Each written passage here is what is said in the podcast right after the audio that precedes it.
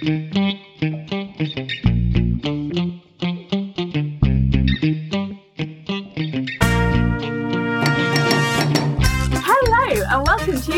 To episode 9 of the Island Library podcast. I'm Laura from Laura Liz Buckley. And I'm Jo from Pages of the Moon. For this episode, we decided to go back and revisit a couple of books from season one. So I read something that Jo read last season, and Jo read something that I read. So, Jo, what did you go for from my season one selections? I read A Song of Wraiths and Ruins by Roseanne A. Brown. Lovely. I enjoyed that one a lot. What did you read? I went for Anxious People by Fredrik Backman. Ooh. Hmm. Ooh. So, as per usual, we'll take it in turns to read the blurbs of our books, and then I'm going to go first today, so I'll pitch Anxious People to Jo, even though she's already read it, and then talk about my thoughts, and we'll have a little swap over. Jo will do the same, and we'll finish up on a random question of the week. Okay, blurb for Anxious People then. In a small town in Sweden, it appears to be an ordinary day, but look more closely and you'll see a mysterious, masked figure approaching a bank. Two hours later, chaos has descended. Bungled robbery has developed into a hostage situation, and the offender is refusing to communicate their demands to the police. Within the building, fear quickly turns to irritation for the seven strangers trapped inside. If this is to be their last day on Earth, shouldn't it be a bit more dramatic? But as the minutes tick by, they begin to suspect that the criminal mastermind holding them hostage might be more in need of rescuing than they are. Ooh. I mean, I say ooh. I've read the book. Yeah, so, So there, there's really not a lot of ooh factor for you. No. Here is the blurb for A Song of Wraiths and Ruins. For Malik, the Solstasia Festival is a chance to escape his war stricken home and start a new life with his sisters in the prosperous desert city of Ziran. But when a vengeful spirit abducts Malik's younger sister Nadia, a payment into the city, Malik strikes a fatal deal. Kill Karina, Crown Princess of Ziran, for Nadia's freedom. But Karina has deadly aspirations of her own. Her mother, the Sultana, has been assassinated. Her court threatens mutiny, and Solstasia looms like a knife over her neck. Grief stricken Karina decides to resurrect her mother through ancient magic, which is always boding well, by the way. I'm just going to add a little Jo insert there. Requiring the beating heart of a king, because of course it does! And she knows just how to obtain one by offering her hand in marriage to the victor of the Solstasia competition. When Malik rigs his way into the contest, they are set on a course to destroy each other. But as attraction flares between them and ancient evil stirs, will they be able to see their tasks to the death? Mine's very dramatic, It, it's hugely dramatic. It is. especially compared to yours, even though there's like hostage. Yeah, I mean, mine, as is indicated in the blurb, although we'll we'll get to that. Like the danger is not that that big, No. not not that great for those in the uh, the apartment. But we'll come on to that. So, all right, I'm gonna pitch the book. Really, I'm, I'm mostly pitching it to to listeners, although you have heard Jo talk about it before. If you listened to season one, if you haven't listened to season one, you know, do get on that. What have you been doing with your life? But yeah, pitch for anxious people. Seven strangers are caught up in a hostage situation, trapped in an apartment with a gun wielding bank robber while a father and son police duo try to negotiate their release. But is a bank robber a bank robber if they couldn't actually rob the bank? And is a hostage situation really a hostage situation if it occurred completely by accident? And how seriously can you really take someone wielding a gun if the gun might not even be real? As is so often the case in life, nothing in anxious people is quite what it seems. Unfortunately, the stakes are still terrifyingly high, and good intentions aren't always enough to protect you from the fallout of a string of truly terrible decisions. Mm. So I went in a slightly different direction with my pitch from the blurb. Yeah, I really liked your. Are you still a bank robber, even if you didn't rob a bank? I like that. Um, okay. The beginning of the book focuses on setting up kind of its basic position, which is people are idiots because life is hard.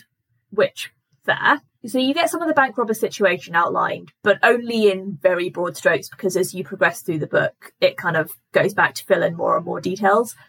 Uh, we also spend a lot of time with the police officers, Jack and Jim. So Jack is the son, he's younger, he's a bit more ambitious, dedicated. His dad, Jim, I don't think ever really wanted him to be a police officer, is that right? Is it? Yeah, I don't think he wanted him to follow in his footsteps at all. But they work together now and it, it can be tense at times because his dad is kind of like, eh, whatever, and his son wants to really, I guess, make his mark. There's also a bit of tension because they're in the middle of this hostage situation and I think it's like New Year's Eve or something. It's sort of a, a, weird time, and a lot of people aren't at work, and there's not a lot of police officers on duty anyway.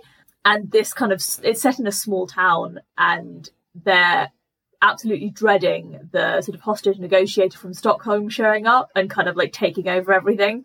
So Jack, I think, really wants to get everything solved and sorted before the Stockholmer can come in and I guess like take all the credit. There's a bit of moving backwards and forwards in time to examine certain connections, see there's one character who's in therapy and we see quite a lot of their therapy sessions, get some background on the bank robber and what brought them into this moment. So we flip backwards and forwards between the the kind of time afterwards when everyone's got out of the apartment, the police officers are trying to kind of interview people and find out what happened, and what was going on while the bank robber was actually in the apartment with all the hostages. I was really impatient to get into the apartment with the people, and I felt like the beginning of the book took a really long time to get us in there, which I was frustrating. And even once you're in, the narrative does often move outside to what the police were doing or thinking, which I found much more interesting once I already had kind of the context of what was going on in there. Maybe this is partly because I'd obviously I'd heard Jo talk about it, so I, I kind of knew that the people hadn't been in any great danger. Although to be honest, because that's stated pretty clearly in the blurb as well, I guess that's not really a you couldn't call that a spoiler by any stretch of the imagination. So I was kind of like I, I I know that there's something interesting going on in there because I know that whatever brought the bank robber into this moment, like they're not here to hold hostages and violently fight their way out of a situation. Like there's something a bit more complicated and interesting going on. So I was I was just like, why are we spending so much time watching the police get annoyed when we could be in there finding out more about what's actually going on? There are also police interview transcripts, which I found enormously irritating pretty much without exception. yeah. Because everybody talked in exactly the same way. They were it was just a string of obvious misunderstandings and painfully forced tangents. And at some point while I was reading this book, and particularly the transcript, I thought, oh, I bet they're all behaving this way for a reason. And I won't say what I thought the reason was because spoilers, but I felt like it was pretty obvious. I also won't say whether I was right or wrong. But, you know, I thought, oh, I bet there's X reason for them all being so incredibly irritating. And then I thought, okay, will that actually make up for the fact that they're being really annoying? Like if there is if there is the reason that I think there is, does that make it okay that they're all winding me up so much? Yeah. And all in exactly the same way as well. Again, without wanting to give anything away, I will tell you that nothing about the ending made me go, "Oh, now I think that that was really clever and or funny." No, and also I found that after the episode, more people have begun reading this book everyone found the ending super emotional and really insightful. And I was just there like, have I missed something? I'm like, I didn't, I didn't feel any, I was just like, okay, I finished this book. Like, I didn't feel like I was like, oh, how, how emotional. Yeah. I, I mean, I'll come to my thoughts on the ending a bit later because I think it's an interesting one. This whole book is kind of an interesting one in the sense that it feels like I'm not quite sure what it was trying to do, I guess. But I think it was meant to be really insightful into how humans can react and how sometimes humans are pushed to make decisions that seem drastic for. Yeah. I guess it plays on that question like, would you rob a store to feed your family, even though you know robbing is is wrong. Do you know what I mean? You no, no, no. I no, I, I get that, what, but I don't know how the construction of the book actually explores that question because it doesn't really. It never made me wonder whether I how I would behave in that situation because it was so surreal. Like everything about the characters was dialed up to eleven. So they were all idiots. Yeah, but we're actually we're skipping way ahead to it like stuff that I wanted to talk about after a bit, but I just think because everything was so extreme, it made it really difficult to empathize with the characters. And I did kind of get there. Like by the end of the book, I was reasonably invested in some of them. The father son relationship, I guess I was tolerably invested in them by the end. But it did take me a really long time to stop just finding them all irritating and nothing else. And like you said, arguably this is the point of the book that, you know, people, because of the circumstances of life and society and the world, people behave stupidly and make bad decisions and wind each other up. It's got this omniscient third person narration with a really kind of strong sense of narrative voice, by which I mean it's aggressively quirky and makes a lot of very winking direct addresses to the reader about how, but aren't we all stupid sometimes? And it, it kind of says that at several points, like, oh, aren't we all idiots? The implication being, so shouldn't we feel empathy for these particular idiots as they bumble about? But it, it did make it difficult to care about them because while I do agree that all people are idiots at times, I think most people manage not to behave as obnoxiously as a lot of these characters do throughout like the entirety of the novel. Yeah. I think it's it's very stylized, which I think is just not for me. I know a lot of people absolutely rave about this author and this book in particular. I think the writing's technically good. It definitely took an angle and committed to it, which I respect. But it didn't connect for me at all. I will say the characters felt distinct, even though there are quite a few of them. So there are seven. It, it talks about there being seven strangers in the flat, and it feels like a lot of characters a lot of the time because you've also got the the police outside, and I won't bother going into all of the characters one by one. But I will say that while I, if someone was mentioned by name, I didn't always remember exactly who they were talking about. But when we were looking at individual character conversations and moments between them in the apartment, they felt really distinct and individual. So I think that was that was well done.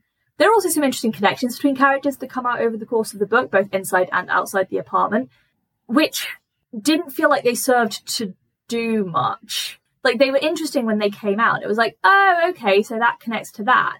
But it, I didn't really feel like that contributed to the message of the book, if that makes sense. So I think what I can say without kind of giving away interest, like some of the connections themselves. Uh, it's a really hard book, in my opinion. I think what baffled me the most when I read it was that you can really tell that the author is a very talented writer. And I do like when books play with sort of real life human events, even if, as we've said in this book, it's turn up to 11. I think that's always like really interesting to, to play with.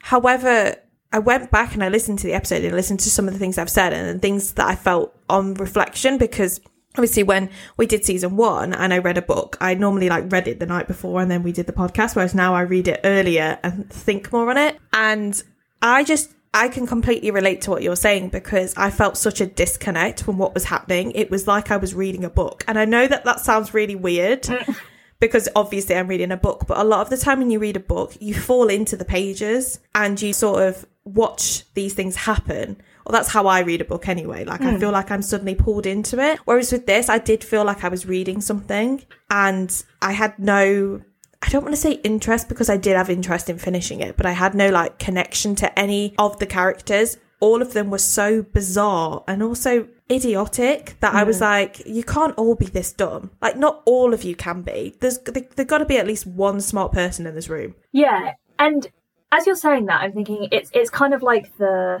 I'm not going to remember the technique now, but there's a, there's a thing in theatre where basically it's the the style of breaking the fourth wall to deliberately remind the audience that they're watching a play, and that's that's exactly what this book was doing. I think it was trying to, well, it wasn't deliberately reminding that you were reading a book because the narrative interjections didn't didn't do it in quite that way, but I think it was trying to keep reminding you that you weren't here to immerse yourself in these characters. You were here to look at them and their behavior and understand something by it, which is interesting as a technique. But I didn't come away from it feeling like I'd seen a new angle on anything.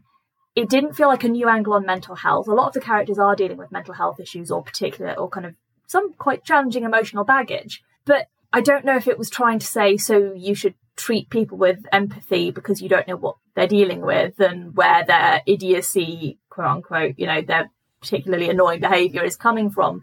Because it, I don't know, it didn't feel like it was strongly leaning in that direction. It didn't, I just remember feeling like I I, I, didn't hate it, but I don't know what it was trying to do. And it, it was obviously yeah. trying to do something. Sometimes you read a book and you're like, I don't know what the message was, but I enjoyed it. I, I don't know if it was meant to, you know, I enjoyed it. I got invested in the characters. This book seemed to be very deliberately keeping you at a remove from the characters so that it could discuss something interesting. And I don't know what it was discussing. No, no. And I think that what you were saying about when you go to a play or you watch, you know, even like a film or a TV show, and there's that obvious, very dis- that, that obvious disconnect. That's more fascinating because then you're, you're watching these characters interact, whereas you're only sort of watching the occasional character, not really knowing the whole story yet. And you're reading it where you need to sort of immerse more into it because you can't see it. You're having to like build an image for yourself mm. that you're being removed from which I found, I think, the most baffling. For me, it's just how I am as a reader. Sure. I guess it was meant to be a criticism of certain social structures in hindsight, but it spent so much time. Um, okay, and maybe this is why I didn't want you to get too connected to the characters on a personal level because it was exploring, like, this is how, say, the banking system hurts individuals. You don't have to like the individuals to recognize that the way they've been treated is unfair. I guess I can see how that might have been the point. But this is where I think it's worth really coming back to the ending. Without discussing what the ending was or what happened, I thought the ending was quite sweet in the way it tied things up. I was like, okay, all right, that's cute. See what you did there. But it felt like it didn't it didn't make me think, oh, that's that's where we were going with all this. That's the point that you were trying to come to. It felt like the author wrote this book that was designed to explore a message, and then at the end was like, oh, but I don't want the ending to do that. I want the ending to just be like, oh, this is what happened to all the characters. There you go. Which was really jarring. And I kind of thought, okay, the ending, I didn't hate it, just like I didn't hate the rest of the book. Although it might sound like it might sound like I did because I always sound like I'm just complaining endlessly about books. But when I was writing my notes up, I was like, okay, so I I kind of liked the ending in that it felt like it tied things up reasonably nicely. But was it enough to kind of justify how annoying the rest of the book was? And now I'm looking at it differently. I'm thinking, actually, I mean, it didn't for me. I still don't think I'd want to reread it because it was just such I felt like I was dragging myself through bits of it to, because the characters were just doing my head in. But I had said I might reread the last few chapters again sometime because that's where I sort of felt like, oh, I'm kind of interested in how these characters are resolving stuff between themselves or not. And now I'm thinking that's uh, runs so counter to what the rest of the book was doing. It's like I read the ending of a completely different book. Yeah. It was, it's... and maybe if it had really committed to that and used the ending to really hammer home a point, any point, rather than going a kind of narratively satisfying route, then it would be like, oh, okay, so it's not a book that you're supposed to read and enjoy in the way that you might read and enjoy other stories. It's more like a political exercise than anything else, which at least would have been consistent, even if not that much fun. yeah, it's a, it was a very baffling book. I remember at the time, and I think that the fact that I couldn't really describe it was what intrigued you the most. Because mm. when I listened back, you were like, "Oh, that sounds interesting," and I was thinking. I remember even thinking to myself then, like, "Oh, Laura, it's something. It, it is something." yeah. I mean, I'm I'm ready to wrap up. I don't know if you yeah, had anything else you wanted to ask me about. Okay. No. so, I thought it had its moments. Yeah. Some parts did make me laugh. It had it had funny moments. The first half of the book, I felt like I was forcing myself to keep reading because I wanted to f- I wanted to put the pieces together and find out. I wanted to find out if I was right about my prediction as to why everyone was behaving so moronically. And I wanted to get into that apartment and find out what was going on in there. I did eventually warm up to some of the characters enough that it stopped feeling quite so painful. They never stopped being irritating, but towards the end of the book, I was kind of, oh, well, I get it with some of them. I don't remember liking a single police interview. They can all burn as far as I'm concerned. and some of the moments in the apartment that came out later were genuinely touching between some of those characters and and I like some of the connections that you learned about kind of through time, either their connections to particular actions in the past or connections to other characters that they may or may not have been aware of. It just it felt like it needed to either lean harder into being an exercise in examining societal structural issues or try harder to be narratively compelling with characters who you could actually empathize with. It straddled that line for me in a way that made it neither one thing nor the other. And it made it really frustrating at points. In terms of my seashell rating, I've given it two and a half shells. I've tacked an extra half on for having a lot of heart and Aww. some solid writing, even though it was doing something that I didn't like very much. But basically, it was okay. I didn't like it that much. I do not quite understand why people are raving about it, but I guess it's a style thing. It's just the Yeah. style did not I did not get on with it at all, and other people did. And fair play. Takes all sorts. So, uh, just just for interest purposes mainly, but would you take this to your island library? I would not. No, No. not even No, if I had an empty shelf. I don't think. I just. Is it, I'm, I'm glad I read it because I do think it was interesting, and if nothing else, I think it's for me a good example of why you want to set out to write a book, knowing what kind of a book you're trying to write. Yep. Never before have I thought someone definitely needs a good solid plot in their life. Yeah. Uh, yeah. It'd be interesting to read more of their work, I think, and then see if maybe it's just a styling choice in this particular book. I just I don't mind putting all my trust in an author and following them over over a cliff's edge. But when the cliff starts, you know, changing shape into A building ledge, then into a balcony, and then into a bush. I'm a bit I'm a bit baffled, and I don't know what I'm following you for. so yeah, that's how I would describe this. Right. Well, on to me. yeah. So, A Song of Wraiths and Ruins. I'm going to kick off with my pitch first. Obviously, I gave the world's greatest blurb reading, so it's going to be really hard to follow that. when Nadia, Malik's younger sister, is taken, the only way he can get her back is to kill Karina. Karina, though, isn't just some girl. No, of course she isn't. Karina has recently lost her mother and is the crown princess whose court is in midst of a political upheaval all because of it. She has to keep a straight face because if anyone finds out the queen is dead, Karina's life will get all that much harder. Although she is also trying to resurrect her mum, so there's that to contend with.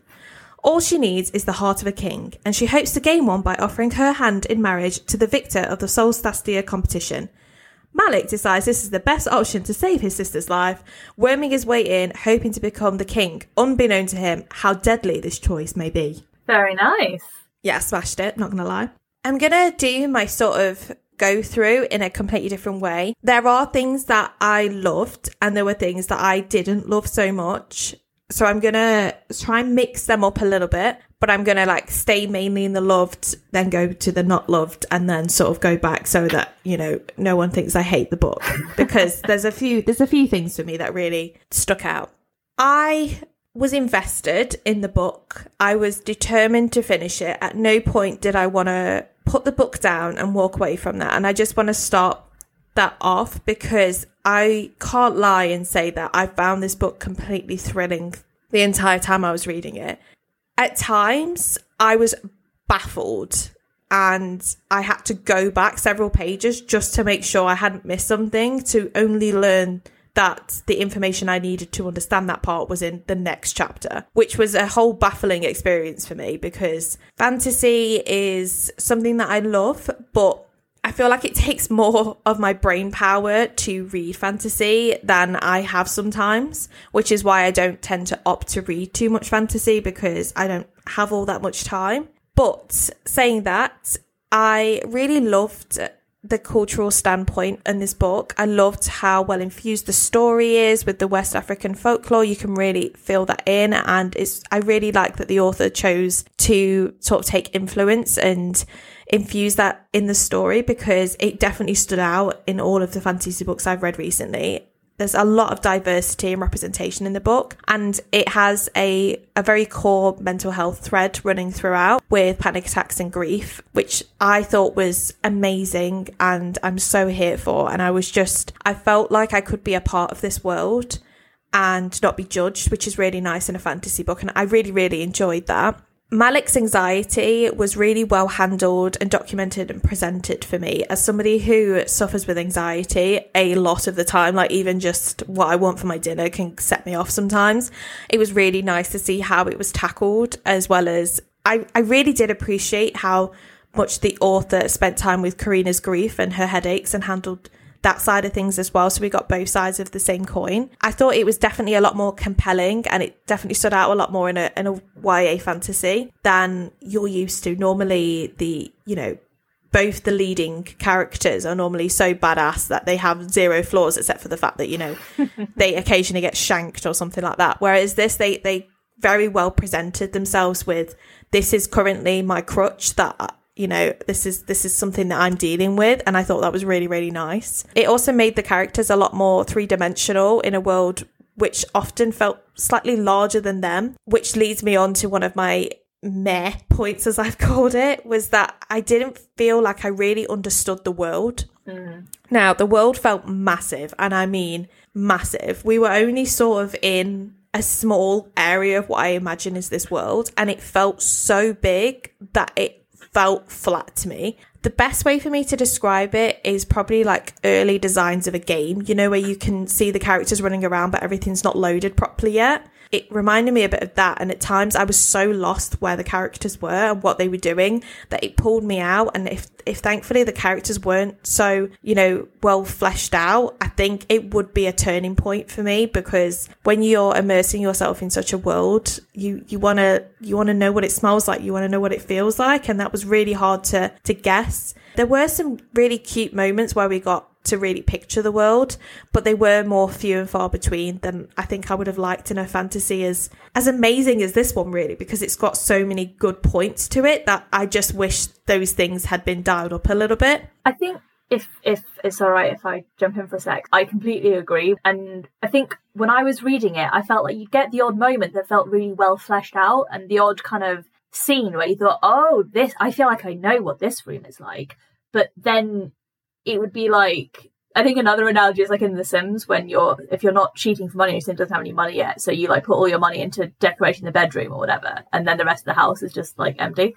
Yeah, yeah, it's exactly like that. Yeah, and there were definitely moments where not even just in terms of the the environment, but in terms of the world building from a more kind of like the festival point of view, where I would be thinking, when when does the next thing have to happen? Because I don't, I, I'm not sure whether this kind of hanging about is is rushed because they've got to get to the next stage of the festival, or whether they've got time to sit and chat. I felt like there were elements of that part of the world building as well that didn't feel that well communicated, I guess, or that well developed. I don't know whether the author knew in her head exactly how long there was between every stage and what was meant to be happening and that just wasn't communicated to us, or whether the author had a sense of, okay, well, there's this bit and there's this bit, but I don't know how they link together, but you know, it doesn't really matter because the focus is on what's going on between these characters in this moment. But for me, it would have been nice to have some of those moments more grounded in a strong sense of the the wider world and what was going on. Yeah. So I was actually that was my next point. Sorry. The competition. No, no, no. I really like it because it's like helped me get into it. I thought the idea of the competition was really, really fascinating. And I really wanted, I'm torn because I either want more of it or I didn't want it at all. Mm. For saying it was such a huge part of the book, it took up very little space in the story. And if you actually go through and you find the chapters that it's in, that I think that it's literally a handful compared to the rest of the book. And I don't think that's a good thing. I don't think this this pivotal moment should have been dependent on something we didn't spend any time with, especially when there were areas of the rest of the world that felt so distant to us, but then became so important during the competition that I actually wasn't interested in it. I just wanted to get back to them, which I thought was really sad because I'd been so excited for it. But I did I, I did like it and the sections that was in, I thought it brought the characters together in a really believable way and I guess that was the whole point of it. But I just it either needed exploring more or cutting of just having it as like as one competition long day, like a gladiator battle, which then sort of leads me on to a, another mare point. At times, it felt like there was just so much going on, and there were threads just literally all over the place. Like someone had just thrown a sewing box all over this place. But the pacing in the book felt so off. At times, it was dialed up to like 150, and then sometimes it was like 10 and the first part of the book, after we initially meet Malik, it really drops until, you know, it picks up in, in key moments, but it, it drops off until the competition nears. But it's not done with tension. It's not done with any sort of urgency. So like the first half of the book, while we should be getting world building and, you know, leading up and all this tension and all this, oh my God, will they, will they, won't they? And all this. It's weird. Karina's like escaping the palace. She's hanging out where she shouldn't be. Malik's, you know, getting distracted by this very cute princess that he's got to kill. And I'm like, you're getting attached and I don't know why you're getting attached because you have to kill her. And it all feels a little bit thin which then made it really difficult, I think, to then engage with as the latter part of the book. And I'm talking the last 15% of the book was so fast, it gave me whiplash. And I wanted that slowed down and I wanted maybe the beginning to be parts of it chopped. It's hard because this it's the first book in, in a series. So I'm hoping that it'll even out in the second book. So I'm trying not to judge it too harshly because first books are always really hard in a, in a fantasy series, should I say, because you're having to world build, set your characters up, set the plot up. You got to do so much in so little time that it can. Something does always feel a little bit thin. Unfortunately, it's just it's just the way it goes. And I mean, even the greats have done that. Like, I recently reread Shadow and Bone and I've noticed how thin the first book is in that series compared to the latter two. And especially then, you know, the spin off of the, the crows. And that was really interesting. And obviously, because of that, I try, I'm trying not to judge the book too much, but if the pacing is more like the latter part of the book, I'm very excited for book two. If we're going to have to dial it back again and then rework back up the mountain, I'm not sure if I'm going to carry on the series is more, more or less what I'm trying to say. When I went back to listen to the episode, I thought it was really interesting that I had commented that it gave me Mr. and Mrs. Smith vibe because it definitely did when I first started reading the book again. and I thought it was just really funny and I just wanted to bring it full circle to go back to the review that Laura did. I liked how they both had their own agenda. Both are a little reluctant to action on it. It made it a lot more compelling than I expected, especially at the halfway point in the book. I also thought it was a really interesting device in the way that they switched it up because normally and i think we we've read books very recently even on the podcast where the character has to go and kill somebody. It's the only way the world will survive. And in this book it's like okay they both got to kill the other person. So they, they one of them is going to lose. I also really liked that it was very personal for both Yes. of them. That it wasn't Yeah. you have to kill this person to save the world. It was you have to kill this person for the sake of somebody you love. Yeah. And that's it. It's for your personal world, and that's that's the only extent of it. yeah yeah definitely karina Mm. karina needs a punch to the face does karina She was so irritating at times. Her flip flop nature became more aggravating. And I think that's in comparison to how Malik's personality and character grew from strength to strength throughout the entire book. When we first meet him, I was like, oh, I don't know if I'm going to be able to throw hands for you, my good friend. And as the book went on, I was literally like, I'm going to die for you. I'm literally going to throw my life down to protect you and your poor anxious state because you're a cutie He was. and you need to just stab her because you you have to get Nadia back. Karina, I wanted to get behind. I love a strong character with a strong head who has her flaws and acknowledges them. And I feel like at the beginning, Karina's character really does that. But as the book goes on, and I know she was grieving, and I know often in those sort of states, the emotions are dialed up to like 3 billion, but she felt so difficult to get behind. There were moments where she just purposely pushed and pushed and pushed. And I get it. I do. But it was unnecessary and it became really tiresome really quickly to the point that when it came to her chapter, because it alternates chapters, I should say, I was like, oh, do one, will you? I want to get back to Malik. And unfortunately, again, it's it's the old trope, isn't it? Of when you write fantasy, there's always going to be one character that everyone's going to like throw hands for. There's the other one, she just comes off mildly more irritating. But I felt like it was more intentional that we found her irritating. And then at the end, obviously, I'm not going to ruin it, but I was like, okay, brilliant. Well done, you. You've outsmarted everyone. Great. And I'm like, I, I can't, I can't get behind you because at the minute your personality is so frustrating that I want you to be stabbed. Like I want you to be stabbed. um, I'm hoping she redeems herself, and I think she's got a good platform to do that in the second book now. And I feel like she's got a lot of growth that she needs to go on, which will be really interesting to read. And I'm actually really excited to see how the author handles that. However, if we continue the same path again with this character in the second book, I don't think I'm going to be the only person that's going to be upset by this because I, I noticed it was a very common theme running through most of the reviews was because I actually and I don't do this either. I actually went to some of the reviews while I was reading the book to make sure that I just wasn't missing something because I knew how much you loved this book. And I was like, am I missing something? Am I dead inside? Like, why is some of these things bothering me so much? And it was really nice that I could go to some of the reviews and I'd already guessed some elements of the story. So, I mean, don't go and read the reviews halfway through a book so you do get spoilers. But I'd already, I'd assumed a lot of things were going to happen. So nothing was catching me off by surprise anyway. And it was really nice to know that Karina's character felt off for a lot of people and not just myself. But because she's more of a meh in, in this whole review situation, I just want to spend a bit of time just heroically thanking the author for giving us a character such as Malik, who was so broken at the beginning and suddenly finds himself and finds his voice and finds power in his struggle. And I just thought it was just so motivating. And at times it actually got me a little bit emotional because it's so nice to know that anxiety is being represented in a book in such a way where it's not it's not the entire character it's not who they are it's something they have and it was well delivered in this book. It was it was really shown that it's a separation from him. It's a part of him, but it's not him because so often in books it becomes everything that they are. Everything that they do and everything that they'll ever accomplish is all because of this.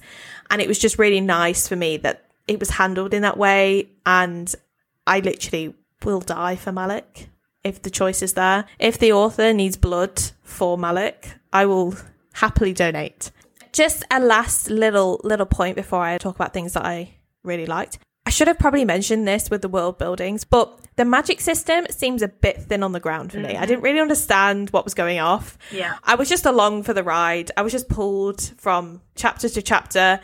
And especially when it started to get really introduced through Malik, I was like, this is going to be great. I can't wait to explore this more. And then didn't. And I'm like, oh no. Mm-hmm. But I'm going to put a pin in that one because I think it's most likely that we'll read book two as part of the podcast since we both read it. And I'm going to put a pin in it and hope that that is rectified in book two.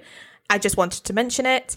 I also wanted to mention that the romance isn't quite there yet. I didn't find it wholeheartedly believable. I am the romance queen of the podcast, so I feel like I am allowed to say that. I am Smush Princess. I didn't get Smush vibes, and I knew I wasn't going to get Smush vibes. I don't feel like it was it was very there yet, but I also don't think it's going to be. So again, I'm going to put a pin in that for book two because I think that's going to be something that's going to be developed over the series, which actually makes it a love for me because I love that instantly we haven't had them you know, falling on each other's sword for one another. We haven't Romeo and Julieted yet. Mm-hmm. And I thought that was really a really clever choice. And I'm really glad the authors took that direction because, you know, so often we end up having to feel like the two main characters, that's it we're gonna they're gonna fall out and then they're gonna make up in book two and then they're gonna fall out at the end of book two but somehow everything comes together by book three. I'm not, i don't know how many books are in this series by the way. I'm just making a generalized assumption. But i liked that sort of they they're left in a weird place in book one but they never really got to explore how they really felt about one another. Mm. but i'm just hoping that the romance doesn't just instantly pick up in book two because it's not been properly developed yet. So that's why i wanted to mention it. Have you got anything you want to ask me before i sort of like do my roundup? I don't think so. I think you kind of Smashed it. Covered off. Uh, smashed it. smashed it. Yeah, I remember just being completely in love with this book, but I also completely agree with most of what you'd said. I know Karina was annoying at points. I think I I loved her anyway, but I can also completely see how how you would want her to be stabbed. Yeah. and strong agree on all of your points about the world building and the magic system. The magic system was kind of a disappointment to me, but also I I remember what you mean about the. I think there's kind of good reason that it's not explored yeah. better in book one, but it was still kind of frustrating that we didn't get anything. Yeah, but yeah, no, definitely going to be an interesting one to revisit in book two and see if there's a more structured approach to it. Um, yeah. and more information for us. Yeah, as much as I know I've, I've been, I flip flopped a lot in this review, is because actually, if you notice that I flip flop, it's normally because I've actually enjoyed the book. It's normally that I want to go, I know it has these good points, but these are the things that I didn't love about it so much that I would love to see like rectified. And mm. especially in a series, I think it gives that platform to, because a review is basically not for the author it's for, it's for other readers it's so that you know what you're going into when you're reading a book and i always think it's really interesting to go I absolutely like love this book, but however, these are some things you have to consider when you're going into it because they are things that, you know, you might not enjoy. I thought the ending was really beautiful and well handled. It settled the next book really, really well, and I'm quite excited to see where it goes from this. I'm definitely interested in reading it, even if I didn't wholeheartedly like love this book and love every element of it. It hasn't deterred me. If anything, it's more given me more focus to know what I would like to see in the next book, which I don't want to like put too much pressure on the author because obviously they're going to be listening. Um, but a whole lot does like live on the on book two's shoulders, which is a lot of pressure for a book and I know I'm not the only person who feels like this, but I mean, the inspiration from the book has never been seen before. I don't, well, except uh, I think it's a Children of Bone and Blood. I've got the, I've got the title wrong. And I really love that book because we got, we got like a completely different inspiration behind the book and different folklore. And I think it elevates a book. It makes it stand out amongst the shelves because it takes inspiration from somewhere else. Obviously, if you're long listeners or if you're new, me and Laura are both white. So I can't really comment on race, but I know that there's a lot, a lot of reviews who were just so happy that the two main characters were people of color. And I'm so happy that that representation is being handled in fantasy because so often mm. we are following a white protagonist. There's so much Eurocentric fantasy. So there is. Much. It's so really exciting to see more breakout voices from yeah, from just other parts of the world gaining more traction and being more yeah. kind of commercially recognized and picked up on like Bookstagram and Book Twitter and really being celebrated there. Yeah, definitely. So for that reason, it, it's just such an exciting book to just go on. I think anybody who wholeheartedly throws their hands up in the air and says, I love this book and there's nothing bad about it, hasn't read the book properly. But saying that, every single fantasy book is the same every single fantasy book has some element that is thinned down because as much as we all say we want to sit there and read a thousand page book, we don't. And they've got to make difficult choices and fair credit to fantasy authors because it's so freaking hard, let me tell you, to world build, character elevate and give a plot. It, it, it's hard and it's hard to find that balance. So I actually want to applaud the author for choosing the direction that she chose and to go character driven because again, not something we see every day in fantasy. So well done you. Again, I just want to give another roundup of just how impressed I was about Malik's character and how his mental illness plays a role in the climax of the story. It feels very validating. And it's definitely going to be one of the big main reasons I'm going to read the second book because I want to see what happens with that. And I just want to like thank everybody, I guess, for just making that happen and making these steps in fiction to make characters who have mental health struggles happen and and you know it's the it's the cry out for representation that is meaning that people are now starting to be being seen in books. Because as a child the reason I struggled so much with fantasy was because I'm not a badass. They never seem to have that same like brain struggle as myself and the fact that Malik did and Malik was so you know, people around him were just like, oh my God, he's having a panic attack. Oh, okay. This is what we need to do. And they were like so well versed in how to handle it. And, you know, he didn't shy it away. He didn't keep it a secret. He was, he was like, this is just a part of me. Just, just was just amazing. Amazing. I wish, I wish the book had been around a little bit when I was younger, just so I could have that. When it came to my seashell rating, I, of no surprise to anybody, I gave it a four out of five. There's definitely more things I loved about it than I didn't, but I, I want to be honest and say it didn't hit the five because of the, the things that I've mentioned already. I wouldn't say there's anything larger that I've kept out because of spoilers. There isn't. I've covered all the main things that you could find problematic with this book. Well, not problematic, but like difficult, I guess, with this book, which hasn't really impacted my scoring too much. But yeah, Okay, so then of course I have to ask would you take Song of Wraiths and Ruin to the Island Library with you? I'm not. Fair enough.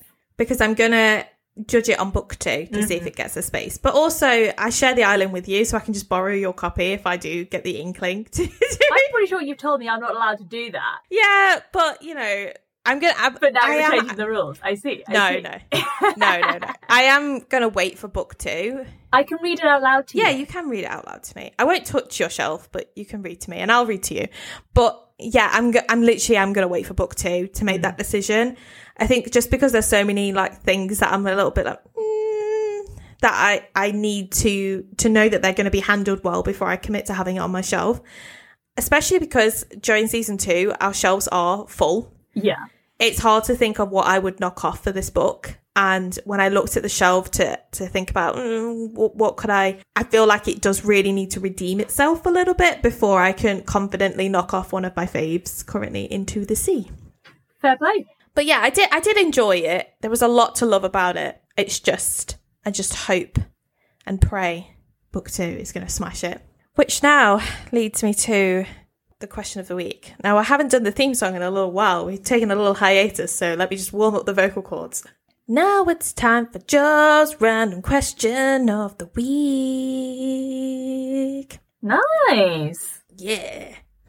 So I've gone for a little bit of fun. So I found this. It's for kids, but it made me giggle so much. Okay. And it's by the Paper Heart family on Pinterest where I found them. So I don't think you're ready for this. There's only five questions, but they're hilarious. Would you rather slide down a rainbow or jump on a cloud? Ooh. Uh, slide down a rainbow in case there's a pot of gold there. Ooh, I'm going to jump on a cloud because I've always thought about that. Like when I saw this first question, I was like, I've literally always thought, I wonder what a cloud feels like. I obviously so know as I've got older. They do. And now I've got older, I know that you just go through it. But like, Eh. you know, eh.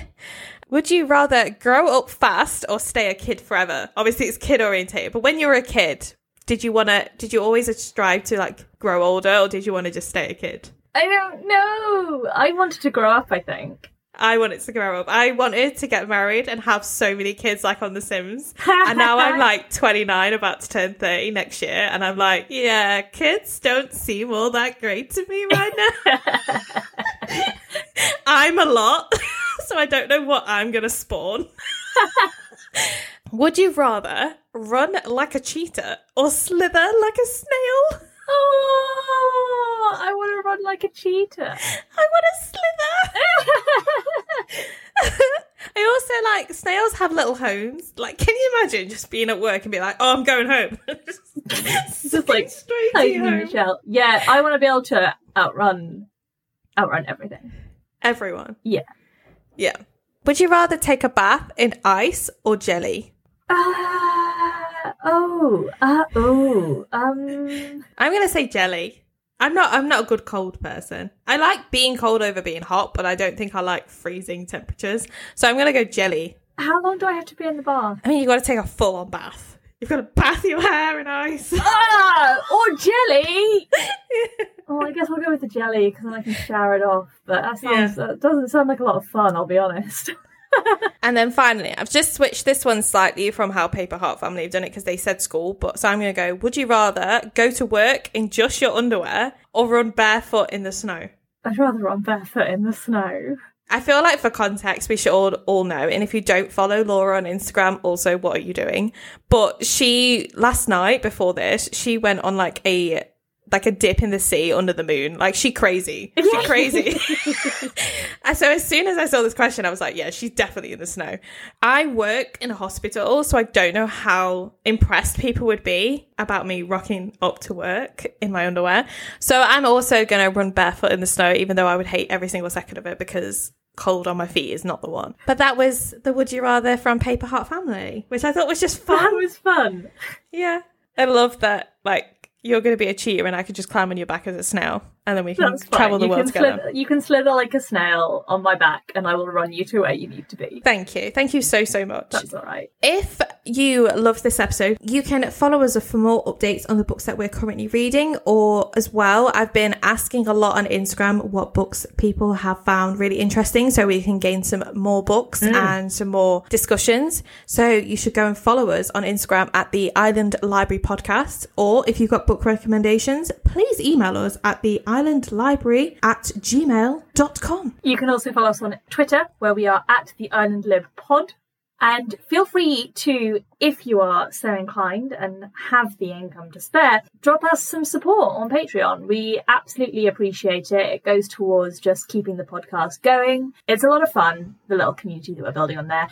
If you would like to join our book club, then you can do that. That's one of our tiers on Patreon. We meet monthly to discuss one or two books, and we do take suggestions from people within the book club for that as well.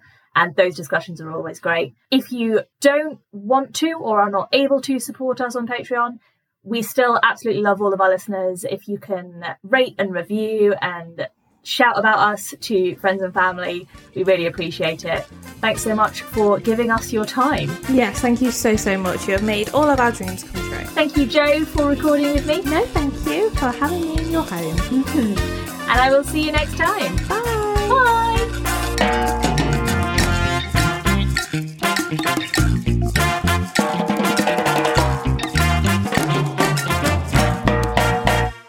I just read my notes because I've jumped around a lot. I should have wrote it in order. oh,